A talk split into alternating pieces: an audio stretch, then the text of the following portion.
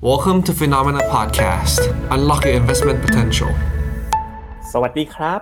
พบกับรายการ What's Happening นะครับ by Phenomena นะครับ ก็พบกันเป็นประจำทุกวันพฤหัสนะครับ ที่เราจะเชิญแขกรับเชิญผู้เชี่ยวชาญนะครับ ในแวดวงของการเงินการลงทุนมาแชร์มุมมองการลงทุนกันนะครับ โดยวันนี้นะ เราจะมาคุยกันนะครับ ในหัวข้อนี่เลยครับ Fitch นะครับหันเครดิตสหรัฐนะครับ สินทรัพย์ไหนรุ่งร่วง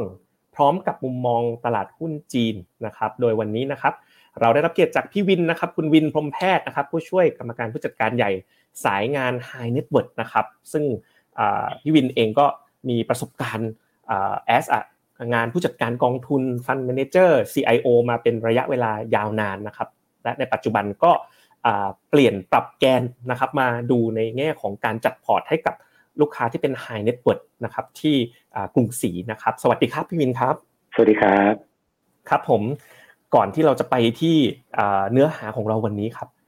พี่วินเล่าให้ท่านผู้ชมฟังนิดนึงได้ไหมครับ ว่าใน role ที่ดูแลลูกค้า High Net Worth ที่ธนาคารกรุงศรีอยุธยาเนี่ยเป็น segment ประมาณไหนแล้วบริการที่ทำเนี่ยคือเป็นประมาณไหนครับเผื่อนักลงทุนหลายคนอาจจะยังไม่เคยได้ ได้ได้ได้ใช้บริการแบบเป็น High Net Worth แบบนี้ครับ ได้ครับก็จริงๆผมดูแลลูกค้าที่มีเงินลงทุนกับกรุงศรีนะครับเรียกว่ากลุ่ม High Net Worth เนี่ยตั้งแต่ห้าล้านบาทขึ้นไปนะครับ ลูกค้าส่วนใหญ่ก็จะมีเงินตั้งแต่ห้าล้านถึงถึงห้าสิบล้าน เราจะเรียกเป็นลูกค้ากรุงศรีผู้สีนะครับ แล้วก็เมื่อปีที่แล้วเราก็มี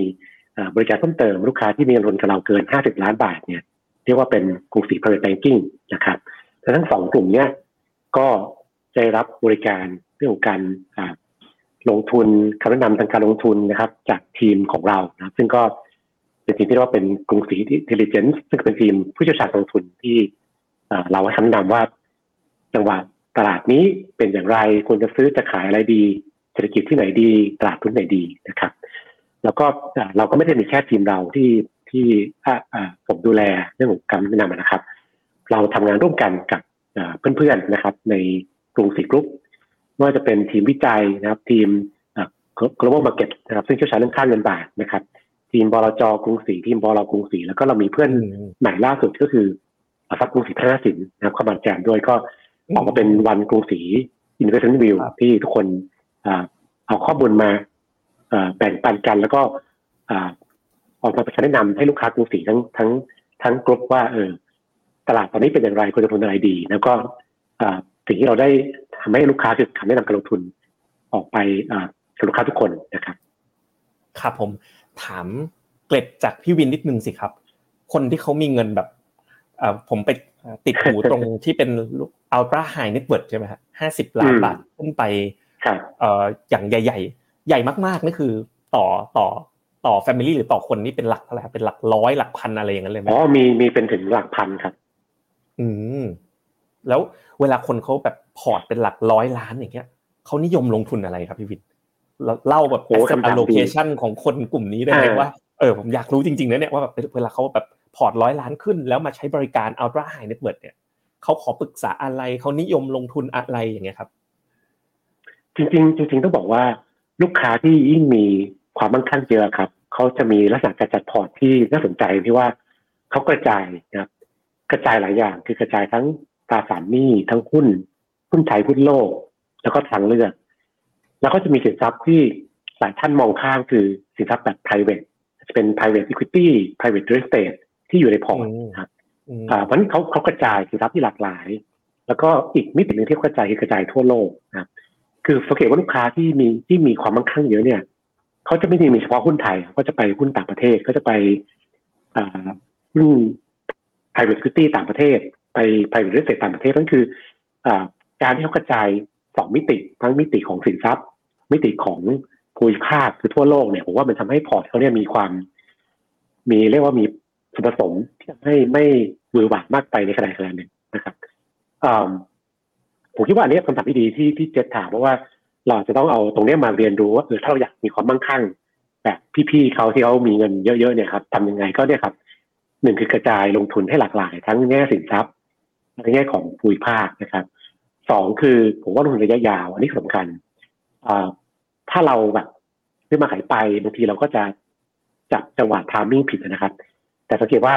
ลูกค้าที่ความมั่งคั่งเยอะเนี่ยจะลงทุนระยะยาวเป็นหลักคือเขาหาจังหวะที่ตลาดมันแย่ๆแล้วก็ซื้อ แล้วก็ถือยาวๆไปเลยห้าปีห้าปีสิบปี มันก็การระยะยาวเนี่ยช่วยให้เงินเราเนี่ยมี มีโอกาสจะเติบโตได้ โดยที่ไม่ต้องกังวลกับ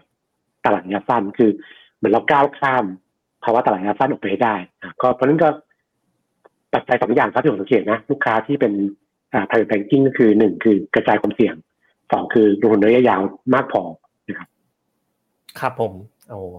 ก็วันนี้นะครับเราเข้าที่เรื่องเนื้อหาของเรากันเลยเนาะวันเนี้ย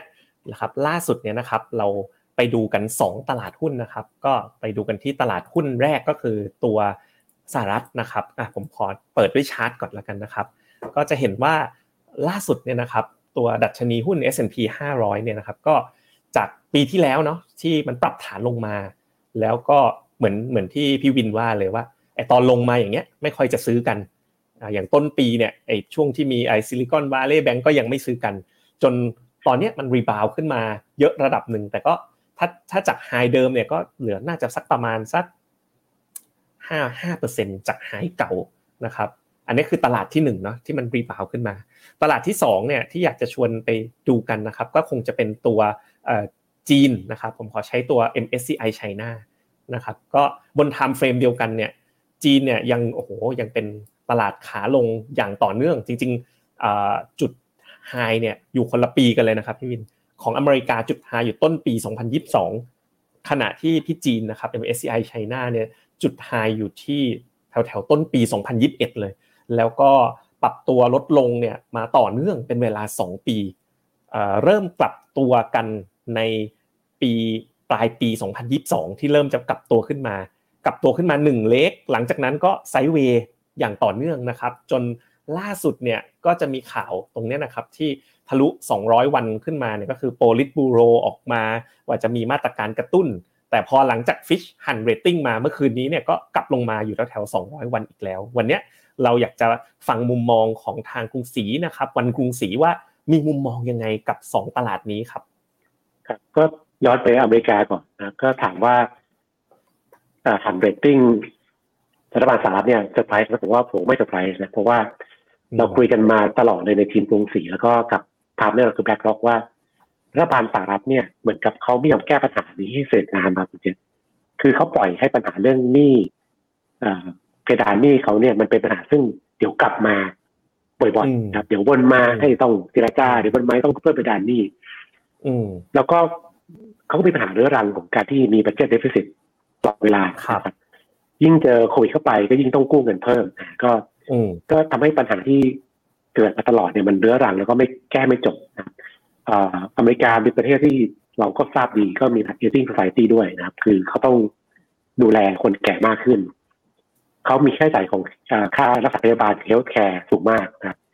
คนเป็นคนหนึ่งเนี่ยรายจ่าย healthcare ต่อคนมากเป็นสองเท่าของยุโรปนะครับเพราะนั้นเนี่ยปัจจัยสิทธิ์เอยนะครับ เรื่องของ aging เอยเรื่องของ healthcare เอยเนี่ยรัฐบาลสหรัฐก็เลยวุ่นวายเรื่องนี้ไม่จบไม่สิ้น แล้วก็ผมคิดว่าไม่แปลกใจที่ ที่ Fitch จะลดเรตติ้งลงมานะครับ ถามว่ามีคนเคยทำไหมก็เคยมีคนทำแล้ว S&P ก็ทำมาแล้วเมื่อสิบปีก่อนนะครับลดลงมาเหลือ double A บวกเพราะฉะนั้นตอนนี้เหลือแต่ Moody's คนเดียวที่ยังคงเรตติ้งเฉพาะเอให้อเมริกานะครับนี่ถามว่าเรื่องนี้เรากังวลคนกังวลไหมก็ต้องบอกว่า ผมคิดว่ามันเป็นการสะท้อนปัญหาซึ่งรัฐบาลสหรัฐเนี่ยไม่ยอมแก้ให้เสร็จน้ำฟิกก็ออกมาเหมือนกับให้ มุมมองว่าเฮ้ยแบบควรจะแก้สักทีเถอะอย่าอย่าปล่อยให้มันคลาฟังนี้ต่อไปเลยนะครับแล้วแล้วสักวันหนึ่งมันก็จะเป็นระเบิดเวลา ซึ่งสหรัฐก็จะดูแลไม่ไหวแล้วอย่างคุณจะเคยได้ยินเนาะทุกวันนี้เนี่ยรัฐบาลอเมริกาเนี่ยนะครับ จ่ายดอกเบี้ยอย่างเดียวนะครับดอกเบี้ยของหนี้ตัวเองเนี่ยวันหนึ่งประมาณ1.6 1.7บิลเลียนครับพันล้านเหรียญนะครับแต่ค่าใช้จ่ายดอกเบี้ยต่อปีเนี่ย เกือบจะเท่าค่าใช้จ่าย งบกลาโหมแล้วนะครับเกือบเท่าค่าใช้จ่ายอื่น ๆ ของเขาหลาย item แล้วนะครับนี่แค่ดอกเบี้ยใช่ไหมครับไม่ไม่ยังไม่รวมเงินต้นเลยครับใช่ดอกเบี้ยอย่างเดียวเนี่ยวันหนึ่งหนึ่งจุดหกหนึ่งจุดเจ็ด billion นะครับพันล้านเหรียญซึ่ง ซึ่งมันก็ไม่ healthy อะพูดง่ายคือมันมันยิ่งอยู่อย่างเงี้ย มันจะยิ่งกัดกัดกัดกร่อนนะครับความอะไรการตัวของสหรัฐอย่าลืมว่า ถ้ารัฐบาลมีภาระดอกเบี้ยมากขึ้นเนี่ยรัฐบาลก็จะมีปัญหาว่าไม่มีตังค์ไป ลงทุนอินฟราเราทราบดีว่าบริการเป็นที่โครงสร้างพื้นฐานแย่มากนะรถรถไฟระบบถนนอะไรเงี้ยคือแย่มากก็นั้นเนี่ยเนี่ยผมคิดว่าฟิชเขาอยากจะส่งสัญญาณว่าเออแก้ปัญหานี้ทีเถอะนะครับถามว่าเราควรกังวลไหมผมตอบว่าเอาจริงแล้วเนี่ยตาบใดที่รัฐบาลนะอย่างรัฐบาลสหรัฐเนี่ย ยังถูกมองในสายตาคนทั่วโลกว่าเป็น safe haven เป็นที่พักเงินได้ มีความมั่นคงสูง ออกตราสารหนี้มาคนยังซื้ออยู่เนี่ยผมว่ากังวลไม่ไม่มากเท่าไหร่นะครับ เราเห็นได้ว่าแม้กระทั่ง ten year yield ตัวพันธบัตรอัตราผลตอบแทนพันธสิบปีเนี่ย เจอข่าว Fitch เข้าไปก็ไม่ได้ขึ้นเยอะขึ้นมานิดเดียว แล้วก็เกินสี่นิดหน่อยผมคิดว่านั้นในภาพรวมเนี่ยเราเราไม่กังวลเท่าไหร่ครับ เรื่องนี้ เพียงแต่ว่าระยะยาวเนี่ยเราก็อยากให้รัฐบาลสหรัฐก็ทำอย่างที่ฟิชพยายามจะให้ทำคือ แก้ปัญหาที่ที่เถอะแล้วเราไม่อยากจะไปลุ้นเรื่องเดสซีลิงกันบ่อยๆ ปีละครั้งสองสองปีครั้งนะครับมันก็โดยรวมคือไม่กังวลครับ คิดว่าอ่าเรื่องนี้เนี่ยเป็นปัญหาซึ่งเราไม่เซอร์ไพรส์แล้วก็น่าจะน่าจะไม่กระทบกับตลาดมากนักนะครับ แต่ว่าถ้าถามว่าเรื่องนี้มีโอกาสลงทุนไหมคุณเจก็ต้องบอกว่า ผมเองยังยังสนใจตัว ten year อยู่นะ ขึ้นมาสี่เปอร์เซ็นต์เนี่ยผมคิดว่าจะเป็นจังหวะที่หลายท่าน รอซื้อของอยู่แล้วถ้าใครชอบตราสารหนี้โลกนะครับ ก็ผมสังเกตว่าพอยิวสิบปีขึ้นมาสี่เปอร์เซ็นบวกลบเนี่ย มันมีแรงซื้อเข้ามาเยอะจากพวก pension fund อ่าเพราะฉะนั้นเราก็อยากซื้อบ้างเหมือนกันอ่าเราเราเห็นว่าพี่ๆ pension fund มาซื้อเราก็ต้องอยากซื้อบ้างนะเพราะฉะนั้นเราก็ได้ของที่ราคาถูกกว่าเดิม แล้วก็ได้ carry yield อยู่ที่สูงนะครับ แล้วก็ถ้าถ้าผมพูดเลยไปนิดนึงคือว่า ถ้าเจ็ตหรือว่าผู้ลงทุนลงทุนในกองทุนตราสารหนี้โลกเนี่ยมันจะลงทุนทั้งรัฐภาคและเอกชนเนาะเพราะฉะนั้นได้ดูว่ายิวเฉลี่ยมันจะมากกว่าสี่แล้วมันจะไปหกหรือเจ็ดคุยว่าเจ็ดเปอร์เซ็นต์ยิวเนี่ย น่าสนใจที่จะซื้อซื้อวันนี้แล้วก็ carry ไปอีกสักสี่ห้าปีครับผม ครับผมก็เอ่อน่าจะเป็นกองทุนอย่าง KFCS Income ไหมครับใช่ใช่ก็เป็นที่พี่วินพูดถึงใช่ไหมครับ ก็เป็นกองทุนที่ลงทุนใน กองแม่คือพิมโค GIS Income นะก็เป็นผมว่าเป็นกองที่กำลังอาจจะขึ้นทำเนียบเป็นแบบ legendary fund ต่อจากกองต่อจากบิลกรอสสมัยก่อนนะที่มี PIMCO total return bond นะครับไปดูที่จอผมกันนะครับ ก็เป็นตัว KF CS income นะครับ ซึ่งอย่างที่พี่วินเรียนให้ทราบว่าปัจจุบันเนี่ยก็ยิวของกองทุนเนี่ยมันตอนนี้ running yield เนี่ยมันประมาณสักกี่เปอร์เซ็นต์แล้วนะ เมื่อกี้พี่วินพูดถึงประมาณหกปลายปลายเจ็ดเปอร์เซ็นต์ครับ running yield หกปลายปลายถึงเจ็ดเปอร์เซ็นต์นะครับแล้วก็กองทุนนี้ก็บริหารโดยพิมโค GIS ตั้งแต่ต้นปีเนี่ย year to date ผลตอบแทนเนี่ยอยู่ประมาณ 1.4%นะครับแต่ว่าถ้าเราดูกันยาวๆเนี่ยความน่าสนใจมันคือแบบนี้เลยนะปีที่แล้วเนี่ยเป็นปีที่ตราสารหนี้เนี่ยปรับตัวลดลงมากที่สุดครั้งหนึ่งในประวัติศาสตร์เลย เพราะว่ายิวเนี่ยมันขึ้นจากศูนย์ไปถึงประมาณ5% ก็คือทำให้ NAV เนี่ยก็ปรับตัวลดลงมา แต่จะเห็นได้ชัดว่าพอหลังจากนั้นมาเนี่ยสถิติเนี่ยบอกไว้เลยนะครับว่าหลังจากที่บอลยูเนี่ยมันปรับตัวเด้งขึ้นแรงๆ และปัจจุบันเนี่ยยูที่กองทุนถือครองเนี่ยสูงไปถึง 6-7%แล้วเนี่ยอนาคตต่อจากเนี้ยเราอะมีโอกาสที่จะได้ enjoy นะครับ enjoy อะไรก็คือ enjoy ก่อนหน้านี้เขา capital loss กันมาเยอะจากการที่ยิวปรับตัวเพิ่มขึ้น แต่ถ้าดอกเบี้ยสหรัฐเนี่ยใกล้ที่จะพีคแล้วนะครับ แล้วการถือครองที่ได้ยิวสูงถึงเกือบ7%นะครับ ก็มันน่าจะมีแนวโน้มที่ได้ผลตอบแทนที่ดีต่อในในระยะยาวนะครับ ก็อันนี้ก็เป็นกองทุนยอดนิยมกองหนึ่งเลยนะครับ ของใช่ก็ผมผมเสริมเทียบนิดนึงว่าข้อมูลย้อนสิบปีที่ผ่านมาครับมันมีเหตุการณ์ประมาณเนี้ยอยู่ประมาณสี่รอบนะเหตุการณ์ที่ยิวขึ้นไปเยอะๆประมาณหกเปอร์เซ็นต์ต่อต่อต่อปีเนี่ยแล้วถ้าเราเข้าใจธรรมชาติของตราสารนี้นะครับ ยิวที่เราพูดถึงคือยิวตัว maturity ถูกไหมครับ ก็คือผลแทนที่จะได้รับถ้าถือพันธบัตรจนครบอายุ ทีนี้ถ้าวันเนี้ยยิวเฉลี่ยกองทุนคือหกเปอร์เซ็นต์สมมติหกเปอร์เซ็นต์นะครับแปลว่าถ้าวันนี้คุณเจษซื้อกองทุนตัวเนี้ยวันนี้ แล้วถือไปประมาณสักห้าปีนะครับ ผลแทนที่จะได้รับเนี่ยก็ประมาณนะครับประมาณหกเปอร์เซ็นต่อปี ซึ่งสี่ที่ผ่านมาเป็นแบบนี้จริงๆนะก็คือพอยูขึ้นมาประมาณหกเนี่ย ซื้อแล้วถึงไปสักห้าปีเนี่ยมาได้ประมาณนี้ครับ ประมาณหกเปอร์เซ็นต่อปีนะครับ ฉะนั้นเนี่ยมีคือโอกาสที่เราเรารออยู่เนาะเราอยากให้ยิวมันสูงสูงจะได้ของที่ซื้อปุ๊บรอรับตัวยิวเนี่ยไปไปเรื่อยๆ แล้วก็ อันนี้คือเราแค่คิดว่ายิวไม่ได้เปลี่ยนนะครับ ถ้าเกิดเกิด recession ขึ้นมาเศรษฐกิจถดถอยขึ้นมาเนี่ยยิวลงก็ได้ต่อที่สองอีกคือเรื่องของราคาที่เพิ่มขึ้นอีกนะก็คิดว่าจังหวะการซื้อของตัวเนี้ยใช้ได้นะเรื่องของตราสารนี้ลง ครับผม งั้นจากตราสารหนี้โลกนะครับ ที่เป็น top pick ตัวหนึ่งเนี่ยอยากจะวนมาที่ตลาดหุ้นสหรัฐอืมครับพี่วิทย์ก็เมื่อกี้เราเปิดดูในชาร์ตกันไปแล้วว่า มันก็แรลลี่ขึ้นมาจนใกล้ ๆ กับจุด peak เดิมของต้นปี 2022 นะครับ ก่อนหน้านี้คนก็กลัว recession กันกลัวเศรษฐกิจถดถอยกัน แต่ตัวเลขอเมริกาก็ยังออกมาแข็งแกร่งอยู่อย่างต่อเนื่องเฟดบอกว่าดอกเบี้ยดูเหมือนใกล้จะพีคแล้ว 5.25ตลาดคาดว่าอาจจะขึ้นอีกสักหนึ่งครั้งแล้วหยุด แล้วไปคัดดอกเบี้ยกันในปีหน้า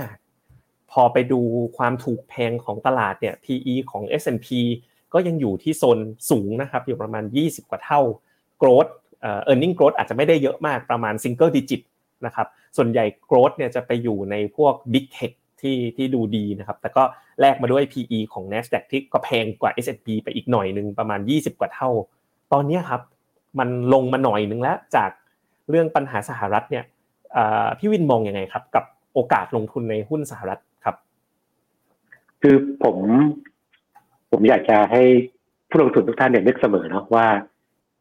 หลักสำคัญคือการตลาดหุ้นจะนำหน้าเศรษฐกิจเสมอนะครับ แล้วปีนี้ก็เป็นอีกปีหนึ่งซึ่งตัวเลขพิสูจน์ว่าตลาดหุ้นเนี่ยคิดไปล่วงหน้าแล้วว่า จะเกิดอะไรขึ้นกับเศรษฐกิจ แล้วก็ตลาดก็นำไปแล้วเรียบร้อยนะครับ ที่อย่างไรต้นปีตลาดคิดว่าดอกเบี้ยเฟดจะพีคแล้วอ่าจะพีคแบบรู้แหละจะพีคแล้วนะครับเพราะฉะนั้นเมื่อดอกเบี้ยเฟดจะพีคเนี่ยสิ่งที่เกิดขึ้นคือหุ้นกลุ่มโตเร็วก็จะกลับมาฟื้นซึ่งปีแล้วมันแย่มาก ปีนี้ก็กลับมาฟื้นเพราะว่าปีนี้มันมีตัวช่วยคือเรื่องของ AI นะครับซึ่งเป็นธีมใหญ่มาก แล้วก็มีหุ้นเจ็ดตัวที่หลายคนพูดถึงเนี่ย ก็ก็นำตลาดขึ้นมาเพราะฉะนั้นตลาดสหรัฐขึ้นมาครึ่งแรกของปีนี้ครับ จากจากต้นปีถึงวันเนี้ย ก็เป็นแวลี่ที่ผมว่าตลาดเนี่ยผมสัญญาณว่าเขาคิดล่วงหน้าแล้วว่าอ่าดอกเบี้ยเฟดใกล้พีคแล้ว แล้วก็ตลาดขอนำไปก่อนแล้วนะครับ แล้วตลาดคิดเลยไปด้วยซ้ำว่า ถ้าถ้าทุนจะจำได้ตอนต้นปีนะครับ คิดไปด้วยซ้ำว่าเฟดจะคาดดอกเบี้ยสิ้นปีนี้นะครับซึ่งเป็นผมว่าคิดคิดไกลไปนิดหนึ่งก็วาดฝันมากไปนิดหนึ่งนะครับ ก็ถ้าถามผมผมมองว่าขึ้นการขึ้นดอกเบี้ยเนี่ยก็คงจะจบ ไม่ไม่กันยานี้ก็อาจจบไปแล้วก็ได้ เดี๋ยวรอดูอีกทีหนึ่งนะครับ เราคิดว่าเฟดจะคงดอกเบี้ยไปไปถึงสิ้นปีแล้วข้ามไปปีหน้า แล้วค่อยมาดูปีหน้าอีกทีว่าจะ cut ดอกเบี้ยหรือเปล่านะครับฉะนั้นจากนีโนแบบเนี้ยเราคิดว่าตลาดหุ้นเนี่ย ได้คาดไปล่วงหน้าแล้วตั้งแต่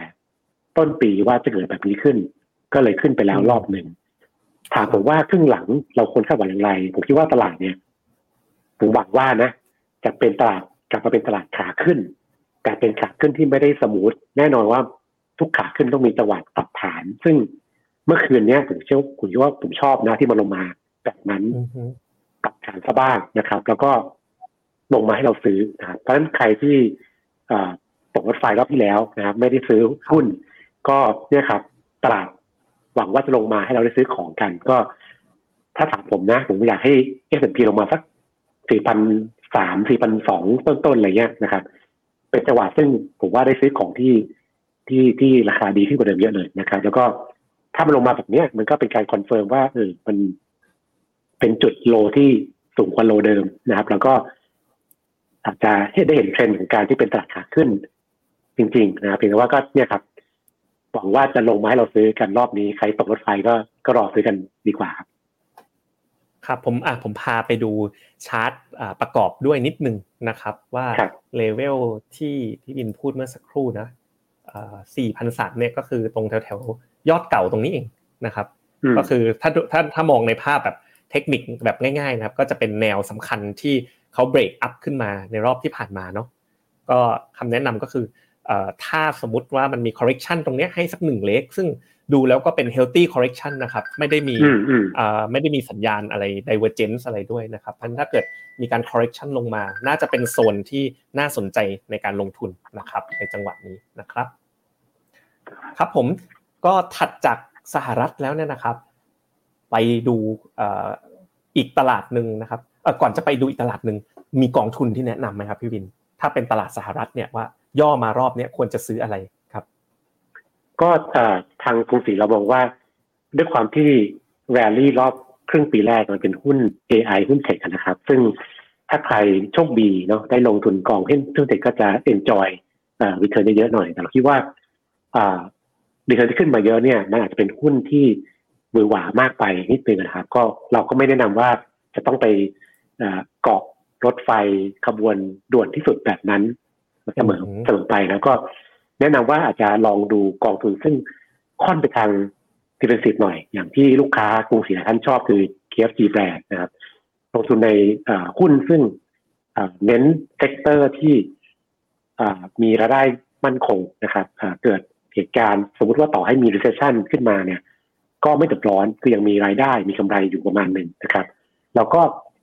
เขาถามว่าเขาเกาะกระแส AI ไม่ก็เกาะนะมีหุ้นอย่าง Microsoft ซึ่ง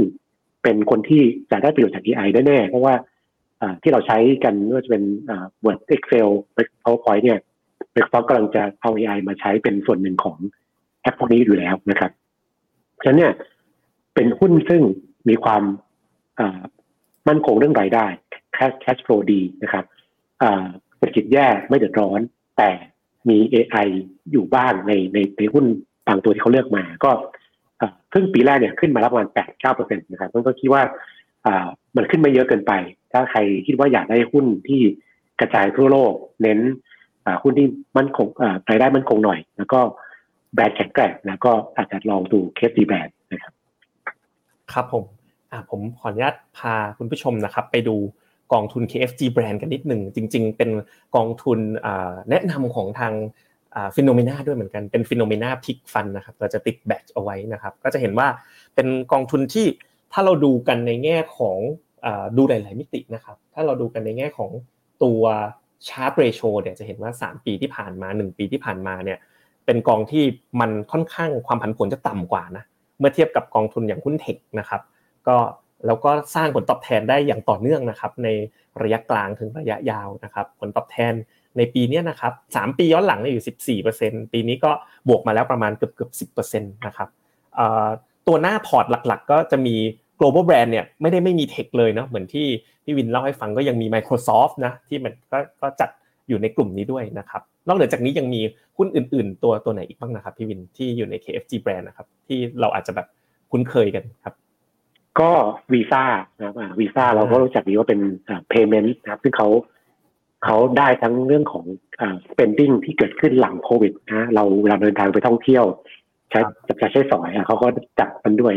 แล้วเขาได้จากเรื่องของอีคอมเมิร์ซด้วยเวลาเราซื้อของออนไลน์ครับหรือสังเกตว่าเราก็ต้องใช้วีซ่าเป็นตัวกลางในการใช้ใช้จ่าย ซึ่งเขาได้รับความเชื่อถือตรงนั้น แล้วก็ก็สร้างเครือข่ายทั่วโลกนะครับมันก็ทุกครั้งที่เราเราจ่ายเงินว่าจะเป็นรูดบัตรเครดิตเดบิตหรือแม้กระทั่งการซื้อของออนไลน์นะครับ วีซ่าเก็บค่าต่อทุกรอบนะมันก็เป็นหุ้นที่ผมคิดว่าภาษาไทยโบราณไม่ใช่ว่าสึกนอนกินคือ คือรอเก็บตังค์ทุกครั้งที่เราใช้บัตรเขาครับ ก็ก็เป็นหุ้นที่ผมชอบมากในแง่ของอความมั่นคงของแสงเงินสดนะครับ แล้วก็แบรนด์ที่แข็งแกร่ง แล้วก็สำคัญมากคือเขาสร้างเครือข่ายไว้ที่ไม่สามารถมีใครทำได้เหมือนเดิมอีกแล้ว คือถ้าวันหนึ่งคุณเจษอยากจะตั้งเครือข่ายแข่งกับวีซ่า จะไม่ไหวแล้วนะ เพราะว่าเขาทำไว้เยอะเป็นเป็นหลักหนึ่งหลักล้านร้านค้าทั่วโลก ซึ่งใครจะขึ้นมาทำใหม่เนี่ยทำไม่ได้แล้วนะครับครับผม ครับผมก็ไปถึงตลาดถัดไปนะครับ ซึ่งจะเป็นตลาดสุดท้ายนะ ที่เราจะมาคุยกันวันนี้นะครับ ก็คือตลาดหุ้นจีนนั่นเองนะครับ ตลาดหุ้นจีนเนี่ยปรับยังอยู่ใน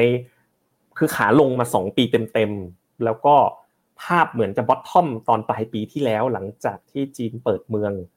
หลังจากนั้นก็ดีดขึ้นมา แล้วก็ย่อลงมาใหม่ แต่ไม่ไม่ได้ทำนิวโลแล้วก็เคลื่อนที่ไซด์เวย์มาโดยตลอด ทางการจีนนะครับก็บอกว่าจะกระตุ้นเศรษฐกิจ อยากจะให้เห็นแบบ 5% 5.5%นะครับแต่ก็ภาคการส่งออกก็ยังดูเหมือนได้รับผลกระทบจากเศรษฐกิจโลก แต่ล่าสุดเนี่ยนะครับทางการจีนก็ออกมาออกมาตรการพยายามจะกระตุ้นเศรษฐกิจอย่างจริงจังมากขึ้น ตลาดก็ดูมีสัญญาณการรีบาวขึ้นในช่วงที่เราหยุดยาวกันไปสัปดาห์ที่แล้วนะครับแล้วก็ล่าสุดมารับผลกระทบหน่อยนึงนะครับต่อเนื่องจากหุ้นสหรัฐที่ปรับตัวลงกันมาทั่วโลก ตอนนี้นะครับทางกรุงศรีแล้วก็ทางพี่วินเองมองยังไงครับ กับตลาดหุ้นจีนครับตอนนี้ คือถ้าถ้าเรามองว่าตลาดสหรัฐครึ่งปีแรกมันเป็นตลาดที่ขึ้นมาเยอะด้วยความคาดหวังว่าทุกอย่างจะดีนะเฟดจะลดดอกเบี้ยอะไรเงี้ยก็ จีนก็ตรงข้ามกัน คือผมใช้คำที่ผมกับเจษเนี่ยใช้เวลาเราเป็นซัมเมเจอร์เนาะคือเป็นตลาดที่ความคาดหวังต่ำนะโดยโดย expectation นะครับแต่ว่าทำไมจีนเจอปัญหานี้ก็เพราะว่าทุกคนคาดหวังเดิมคาดหวังไปเยอะมากว่าหลังโควิดนะ จีนต้องฟื้นก่อนใครนะนะครับ แล้วจีนฟื้นเนี่ยจากนี้ต้องต้องมานะครับ house ใหญ่หลายค่ายนะครับจริงๆผมทำ BlackRock พันเลยก็ก็เคย over หุ้นจีนมาตลอดนะก็ทุกคนก็แบบทุ่มเทความคาดหวังที่จีนเต็มที่เลยว่าเขาต้องฟื้นตลาดต้องมาครับ แต่พอพอตลาดไม่มาคือมาวัดหนึ่งแหละ แล้วก็แล้วก็เกี่ยวแห้งไปเนี่ย คนก็ผิดหวังนะครับ ยิ่งล่าสุดที่ขึ้นมาเด้งล่าสุดเนี่ย คนมากับความหวังว่าทางการจะออกมาตรการนะครับกระตุ้นเศรษฐกิจตลาดหุ้นก็จะจะฟื้นด้วย พอข้ามมา วันสองวันที่แล้วเนี่ยก็ความคาดหวังก็เหี่ยวแห้งอีกรอบหนึ่งผมก็ว่าเขายังไม่เสร็จดีนะมาตรการจะออกมาไม่ชัดเจนแล้วก็ตลาดที่ลงมาใหม่ทั้งปีว่าตลาดปีนี้อยู่ที่ภาวะที่เรียกว่าความคาดหวังต่ำนะถามว่าภาวะแบบเนี้ยในแน่การลงทุนเราควรทำอย่างไร ผมก็แนะนำว่า เราเชื่อว่าดาวไซวิสเนี่ยมันน้อยแล้วนะครับ คือทุกคนแบบเหมือนกับ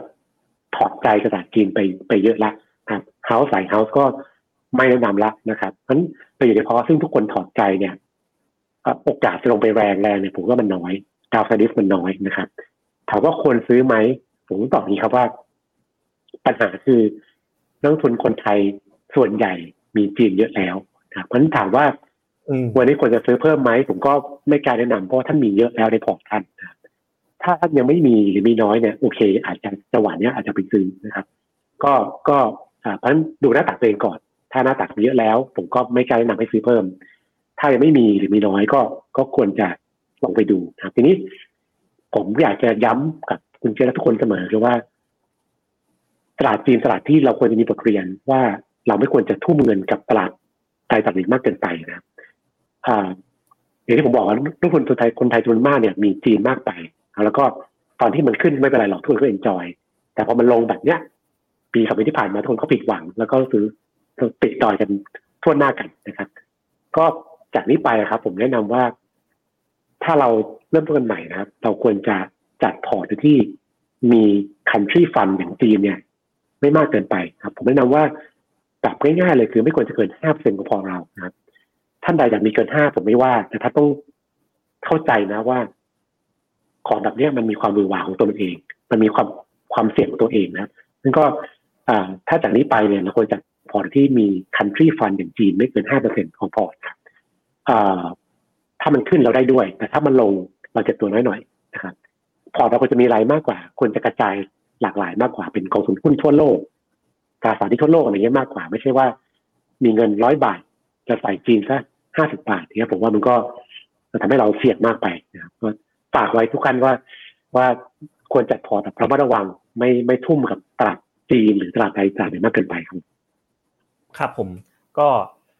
แล้วสำหรับนักลงทุนที่ยังมีเวทในหุ้นจีนไม่มากนะครับ ครับถ้าจะเข้ามาเพิ่มน้ำหนักจีนตอนเนี้ยทางพี่วินแนะนำเป็น A share เป็น MSCI หรือว่าเป็นหังเสงมีตัวไหนที่แนะนำเป็นพิเศษไหมครับ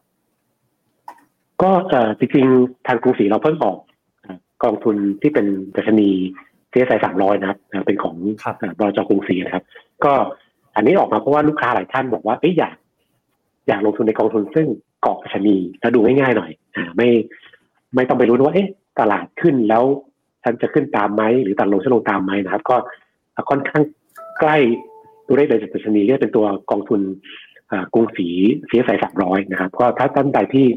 คิดว่าอยากจะลงทุนในหุ้นจีน แล้วเป็น A share เนี่ยนะครับ ก็ ก็อาจจะลองดูตัวนี้นะครับเป็นเป็นตัวที่เพอร์ r แมนมันจะค่อนข้างใกล้เคียงโดยดัชนีดูง่ายนิดหนึ่งนะครับดูดัชนีได้เลยนะครับ อีกตัวหนึ่งซึ่งลูกค้าหลายท่านชอบ เพราะว่ามันดูง่ายเหมือนกันคือตัว KF-CHINA อันนี้เกาะดัชนีฮั่งเส็ง China Enterprise นะครับ อันนี้ผมก็ผมก็ชอบจัดตัวนะคุณเจษผมว่ามันเป็นตัวที่อ